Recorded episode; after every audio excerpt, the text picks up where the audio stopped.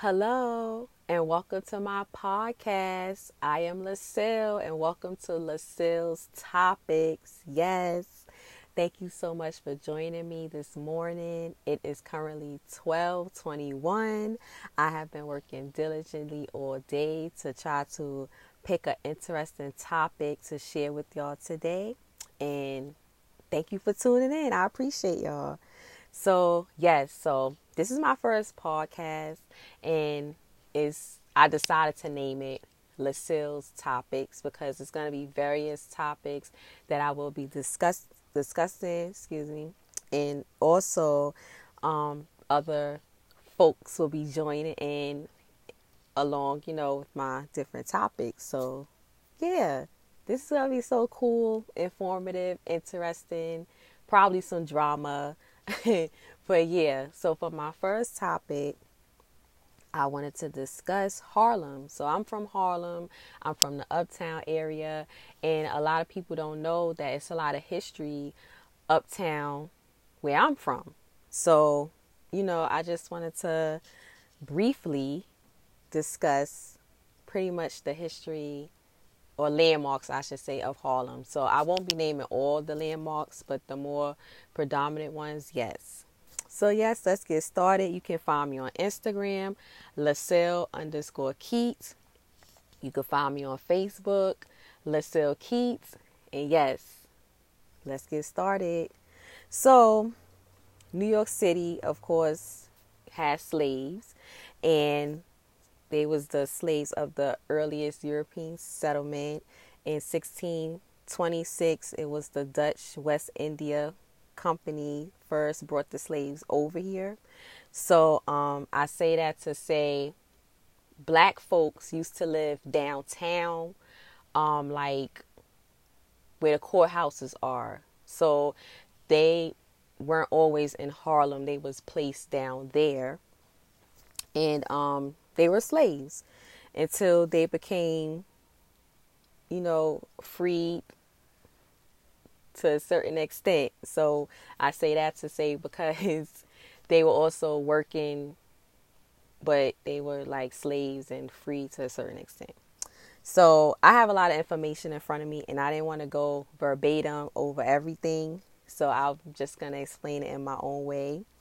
But yes, yeah, so black folks were, were Africans. Black folks were downtown where the courthouses are. Um, so which will lead into my next topic, the African burial ground, the Commons Hist- Historic District in Manhattan, um, which was found in nineteen ninety-three. So as they were doing construction over there, they discovered bones, and come to find out they were actually disturbing the African American, you could say, burial ground.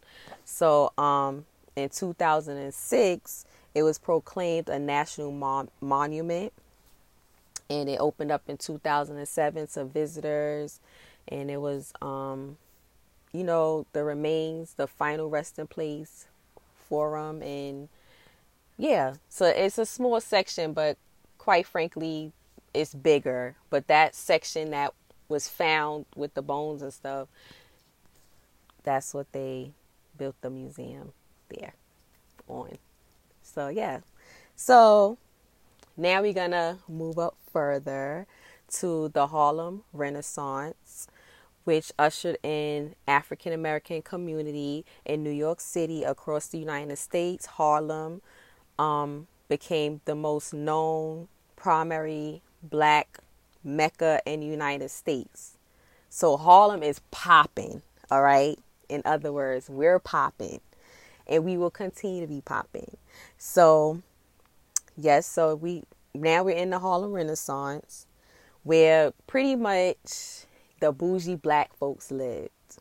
So, you know, in this area of Harlem, it was pretty much a tr- they were trying to attract the wealthy black people. Um, this was in the nineteen thirties. So it was just like rich black people living here, doctors, lawyers, stuff like that, um, artists and stuff like that, people like that. Um, so yeah, they called them middle class. And hold on, let me scroll down. Oh yeah, so it was pretty much hard for them to get housing, and because of the laws and the, the segregation laws and just different laws, the government didn't want black folks to own nothing. So it was hard for them to like receive housing and stuff like that. So despite these challenges, the Harlem Renaissance celebration of black culture was for the African Americans of the er- the era, a manifestation of the promise of the Great Migration. So the movement gave the world not only literary grants like Alan Locke, W E B. Du Bois, Langston Hughes, and Nella Larson, but also drove countless unnamed New Yorkers from across the city to attend neighborhood institutions such as libraries, Y M C A's, churches, and it became the focal point of the African American and civil rights activism over the next decades. So, um, yes, that's some brief history on that. Also, I wanted to state the public housing in New York City in the nineteen thirties was racially segregated under policies determined by the P W A, which is the Public Works Administration, a key agency of the New Deal. Federal policy stated that projects should reflect the prior racial composition of their neighborhoods. So the neighborhoods that only like served white people. Uh, okay. So the the neighborhoods. All right, I'm trying to break it down for y'all. So the neighborhoods that only served white people, they also had to serve black people as well. So in the, in particularly in this neighborhood, it was like serving African Americans. So um so they wanted to concentrate on new public housing for African Americans in the lower income neighborhoods, including areas that have been racially racially integrated. So yeah. So it's the P W A administration. You can research that. But yeah, it's a lot of information on that. And I thought that was very interesting. Um, I didn't even know Harlem was like that with the, the laws and legislation, legislation and stuff. So, yeah, I'm stuttering. I'm nervous, but it's all right. I'll make it through it. So, yes. So the first landmark I wanted to talk about is the Schomburg Museum. It's on one thirty-fifth Street. It's also a library. Um, it was designed in nineteen oh four. It's a landmark. And pretty much, to cut to the chase, people like W E B. Du Bois, Carl, Carl Van Doren, um, Franz Boas are notable figures that hosted weekly social and political discussions. So I didn't know that. So I, as I was researching and reading this, by the way, I got this from N Y C dot gov, and I got the other information from, um, it's a website called Black, black people dot com, something like that. Um, no, I didn't type it down, but yeah.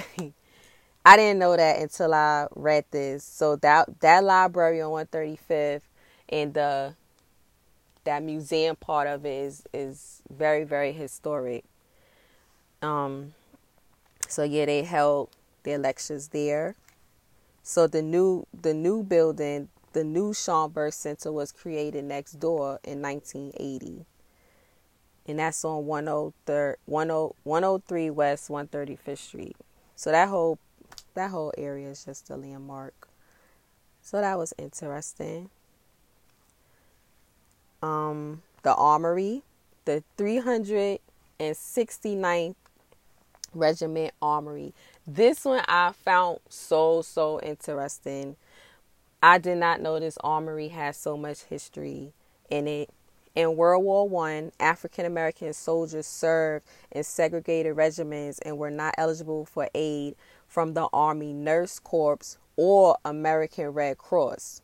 The regiment fought for one hundred ninety-one consecutive days, longer than any other American unit in in World War One.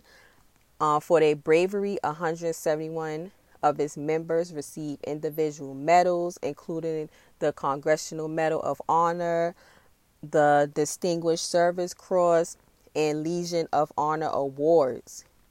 The regiment was also recommended for a collective Croix de Guerre by, I don't know how to pronounce it, by Generals Le Bonk, Guimard, and Pershing.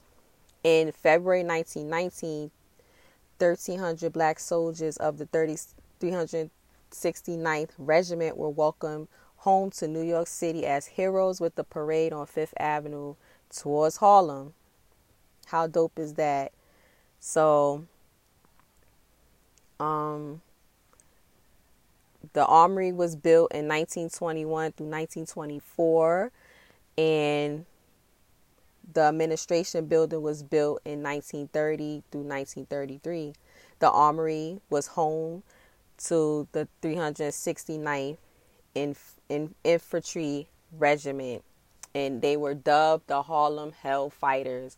So that is the home of the Harlem Hellfighters, and they fought in World War One. Yep, that is dope. I thought that was so interesting. The next one is Mother African Methodist Episcopal Zion Church. So this church is the sixth home of New York's New York City's oldest black congregational and founding church of A M E Zion Conference of Churches, um, established in seventeen ninety-six. Mother Zion has long and has a long and illustrious history of religious and social activism. Um, it was known as the Freedom Church because of its important role in the abolishment movement.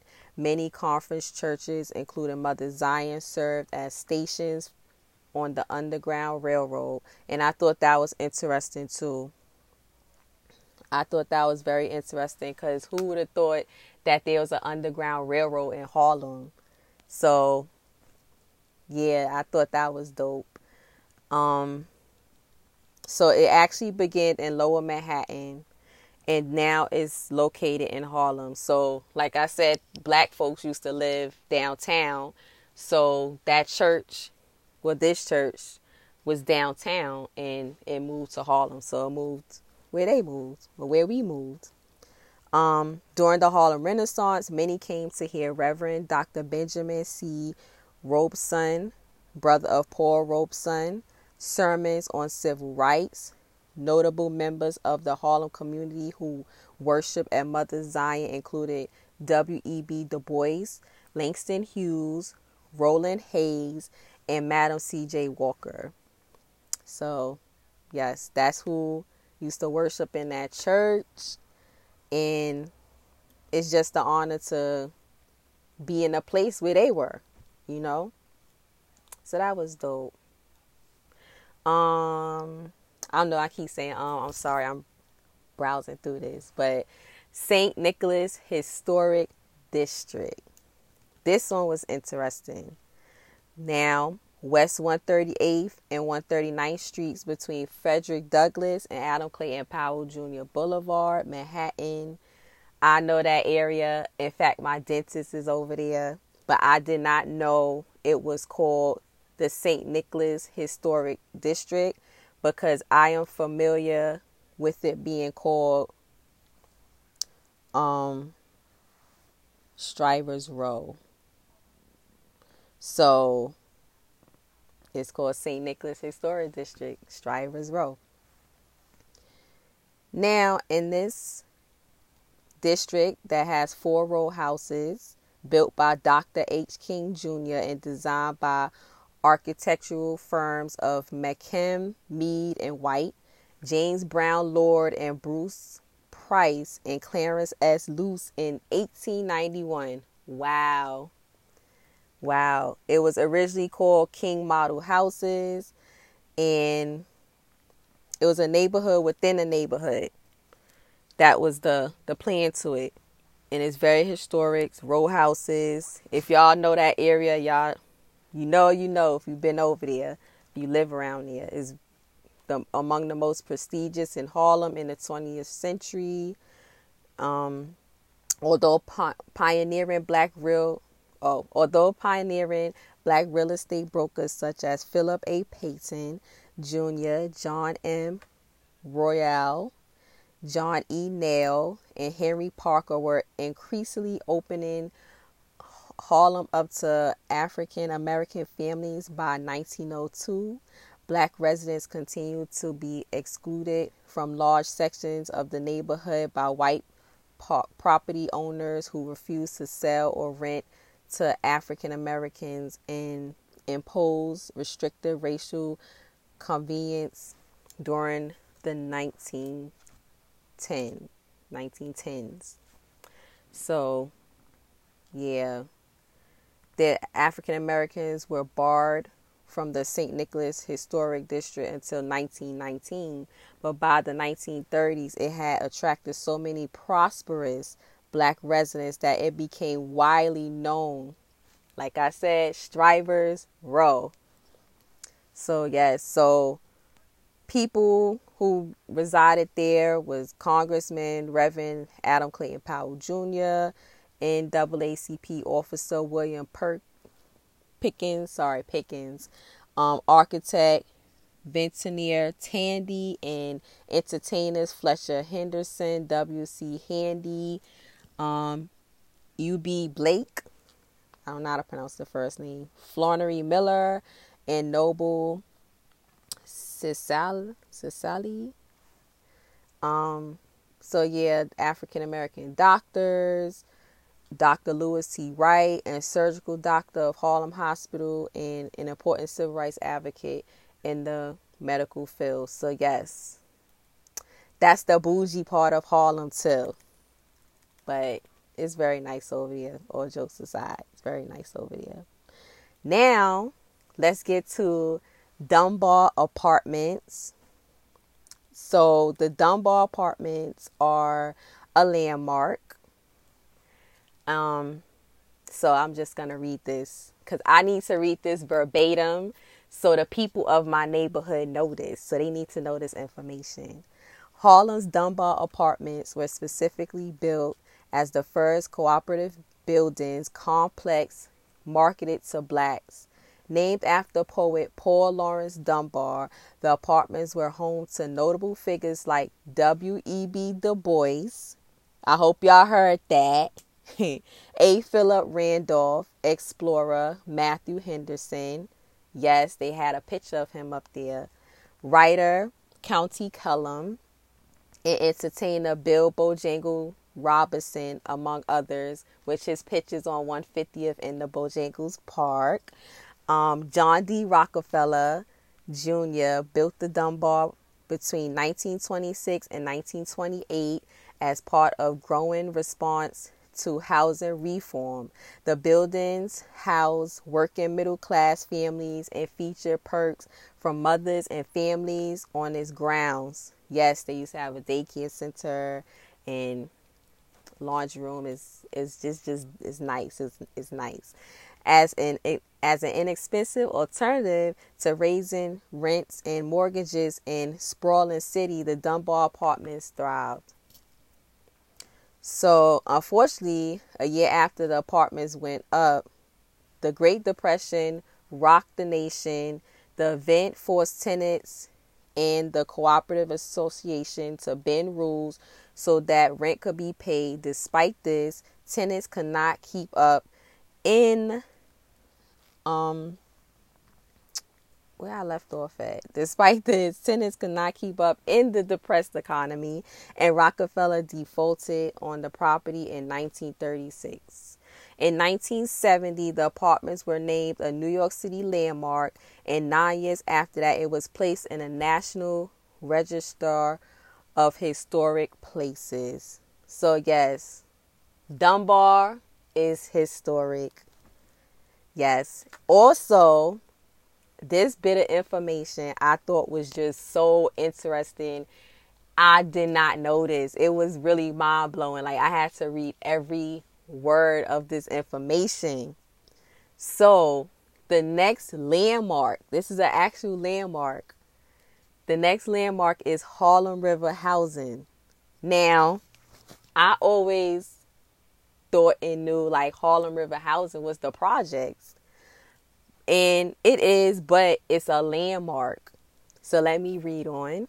So Harlem River Houses, West one fifty-first Street to one fifty-third Street, McCoon's Place to Harlem River Drive, Manhattan. That's where it's located. The Harlem River Houses was the first federally funded, built and owned housing project in New York City. Its construction between nineteen thirty-six and nineteen thirty-seven marked an early collaboration between the city's housing authority and the federal government, and one, and was one of the first efforts undertaken by the Roosevelt administration that recognized the government's responsibility to provide low-income housing.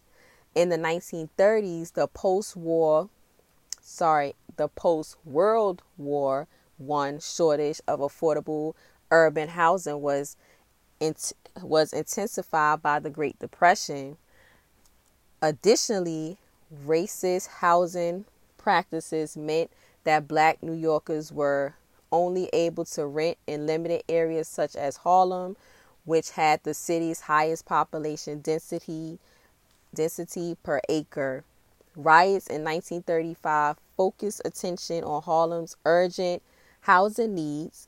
A group of prominent Harlem citizens was appointed to provide input during the planning process, resulting in amenities specifically designed to meet the needs of its residents, such as nursery, school, health clinic, social rooms, communal laundries, and commercial space.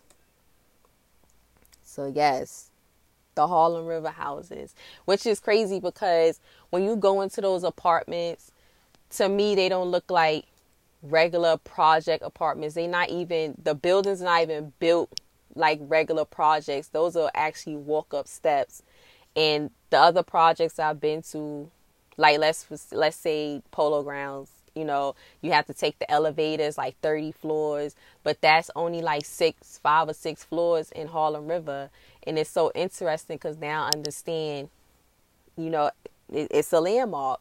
So, you know, it's it's a bougie project. That's how I would like to say it. But yeah, that's so cool. So Harlem River Housing, whoever's listening and whoever live over there, history. So, in closing, the Harlem Renaissance was a turning point to Black culture history. It helped African American writers and artists gain more control over the representation of Harlem, I mean, representation of Black culture and experience, and it provided them a place in Western high culture. And it did. And, you know, the Harlem I grew up in, where you see the dilapidated buildings and the dogs in the street and stuff like that. You know, a lot of people view Harlem, especially during that era and now, as that being Harlem, you know, as Harlem being a bad place. And it's definitely not. And I honestly feel my safest in Harlem.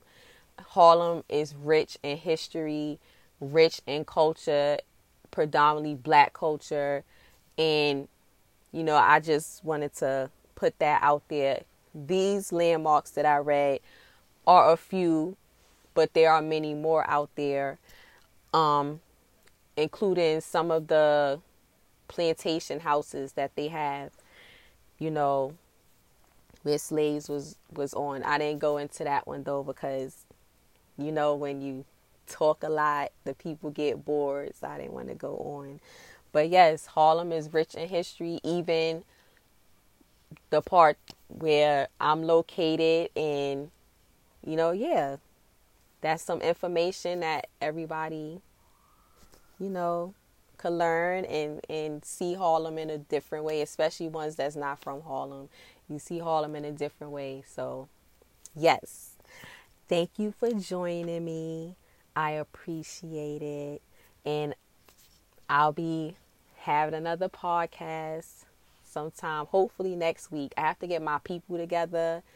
Hopefully we could do this next week. Let me know how you like it. Um, this app, I'm not familiar with it, but, you know, if you could comment or, you know, whatever have you, do so, please. And yeah, I'm going to play with this app some more to see how, how it works. But thank y'all and have a great weekend. Peace.